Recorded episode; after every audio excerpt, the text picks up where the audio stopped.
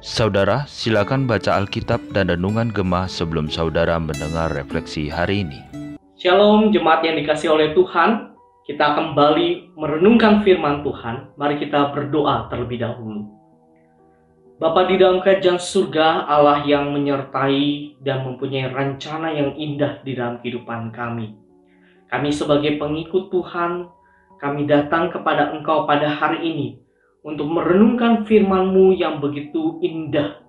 Kami memohon kiranya Allah boleh memberikan kami pengertian sehingga ketika kami membaca dan merenungkan firman-Mu ini, kami dapat menangkap apa yang menjadi hikmat yang daripada Allah yang tertuang di dalam firman Tuhan ini, dan kami pun juga boleh tergugah untuk melakukan kebenaran firman Tuhan di dalam kehidupan kami sehari-hari. Mohon kiranya Tuhan boleh menolong setiap diri kami di dalam perenungan firman Tuhan pada hari ini. Terpuja namamu, demi nama Tuhan Yesus Kristus, kami bersama-sama berdoa. Amin. Bapak Ibu Saudara sekalian, kita akan bersama-sama merenungkan tema besarnya kasih Allah di dalam 1 Yohanes pasal yang ketiga, ayat yang pertama hingga ayat yang keempat.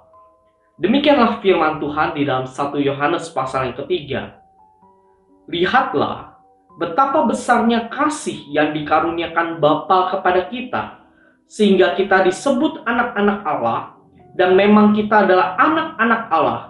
Karena itu, dunia tidak mengenal kita, sebab dunia tidak mengenal Dia. Saudara-saudaraku yang kekasih, sekarang kita adalah anak-anak Allah, tetapi belum nyata apa keadaan kita kelak. Akan tetapi kita tahu bahwa apabila Kristus menyatakan dirinya, kita akan menjadi sama seperti Dia, sebab kita akan melihat Dia dalam keadaannya yang sebenarnya. Setiap orang yang menaruh pengharapan itu kepadanya, menyucikan diri sama seperti dia yang adalah suci, setiap orang yang berbuat dosa, melanggar juga hukum Allah. Sebab dosa ialah pelanggaran hukum Allah. Bapak ibu saudara yang terkasih di dalam Tuhan, kasih Allah sungguh tidak pernah dapat kita bayangkan dan kita mengerti. Mengapa Allah yang begitu mulia pencipta langit semesta ini mau mengasihi kita yang penuh dengan kelemahan dan penuh dengan dosa ini. Di dalam Yohanes, Bapak Ibu Saudara sekalian, penulis mengajak kepada pembacanya untuk melihat dan memperhatikan kasih Allah.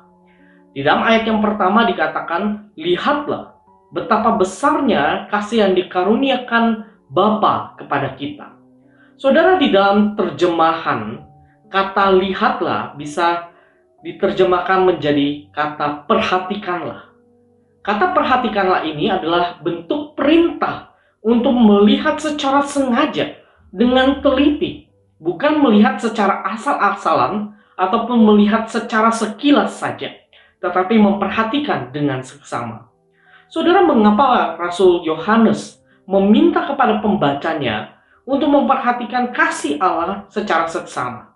Saudara Rasul Yohanes menginginkan agar pembacanya melihat kasih Allah yang begitu besar yang dapat mengubah kehidupan orang-orang percaya. Kita tetap dikasih oleh Tuhan meskipun kita lemah penuh dengan dosa. Saudara, di dalam kehidupan kita, ketika kita melihat kasih Allah dengan seksama, di situlah kita menyadari bahwa kasih Allah itulah yang terpenting di dalam kehidupan kita dan kita tidak ingin lagi melakukan dosa dan kita tidak mau lagi melakukan apa yang menjadi tawaran dunia ini. Saudara, seperti apa kasih Allah itu di dalam kehidupan kita? Di dalam tulisan Rasul Yohanes ini, dia mau menyatakan bahwa Allah tidak hanya menyelamatkan kita. Dia bukan hanya memberikan hidup yang kekal kepada kita. Tetapi Yohanes menjabarkan bahwa Allah mengasihi kita sampai pada tahap dia mengangkat kita menjadi anak-anaknya. Saudara, ini adalah tingkatan kasih yang luar biasa. Kalau kita melihat di dalam dunia kita, maka kita bisa menemukan bahwa banyak orang yang mengasihi dalam tingkatan yang sederhana, yaitu menolong orang lain ataupun beramal. Di dalam tingkatan yang lebih tinggi, kita mungkin jarang atau sulit menemukan ada orang-orang tertentu yang mau mengangkat orang lain menjadi anak ataupun anggota keluarganya. Bahkan mungkin saja kita tidak pernah menemukan atau sedikit sekali orang-orang tertentu yang mau mengangkat orang lain yang mempunyai karakter buruk, mempunyai niat yang jahat, mengangkat orang tersebut menjadi anggota keluarganya. Saudara biasanya calon orang tua yang mau mengangkat anak asuh, dia melihat karakter dari anak tersebut. Apakah anak ini berperilaku yang baik? Apakah anak ini mempunyai motivasi hidup yang baik? Apakah anak ini mempunyai niat hidup yang baik?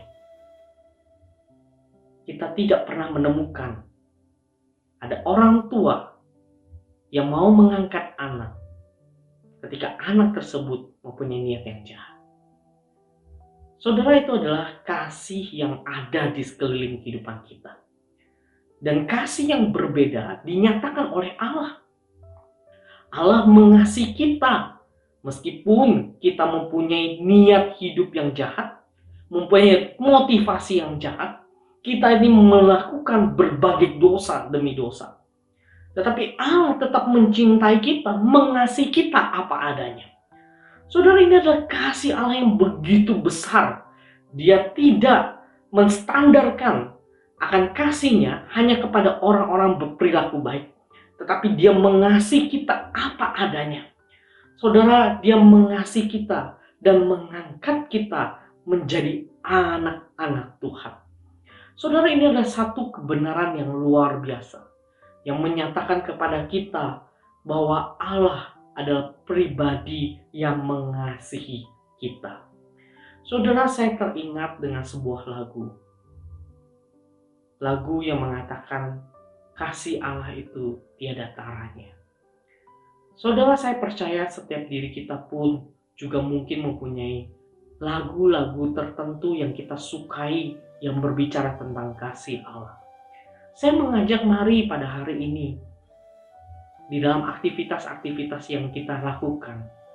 Mari kita sedikit memberikan waktu kepada telinga kita untuk mendengar kembali lagu rohani yang menyatakan kasih Allah yang begitu besar di dalam kehidupan kita.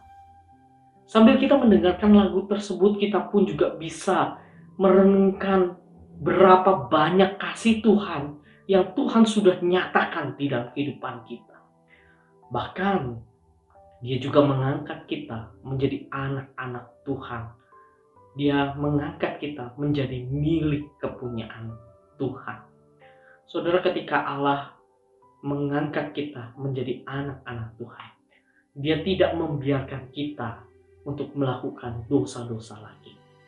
Saudara, mari sebagai anak-anak Tuhan yang telah menyatakan, yang sudah merasakan akan kasih Allah yang begitu besar, saya mau mengajak kita untuk hidup mencintai Tuhan lebih lagi.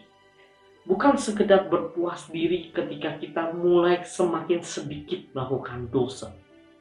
Saudara memang betul hidup kita harus semakin hari semakin mencintai kekudusan dan mengurangi dosa-dosa kita. Tetapi kalau kita hanya berhenti untuk mengurangi sedikit saja dosa, maka sesungguhnya itulah belum cukup. Motivasi hidup kita seharusnya mencintai Tuhan.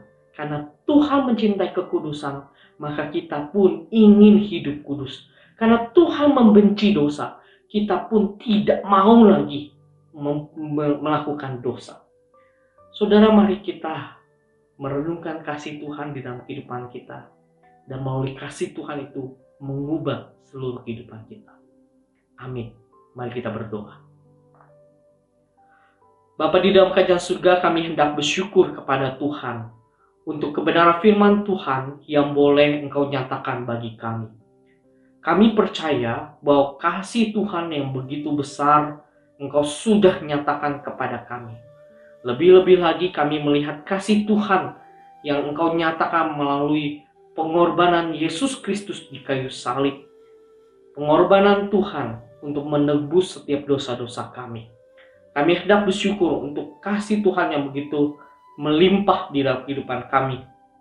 Dan kami memohon, dengan merasakan kasih Tuhan, kami bertekad untuk mencintai Tuhan lebih lagi dan menanggalkan seluruh dosa-dosa kami. Kami bersyukur untuk firman-Mu ya Tuhan. Mohon kiranya Tuhan terus menyatakan kasih Tuhan di dalam kehidupan kami. Terpuja namamu, demi nama Tuhan Yesus Kristus kami berdoa. Amin. Tuhan Yesus memberkati.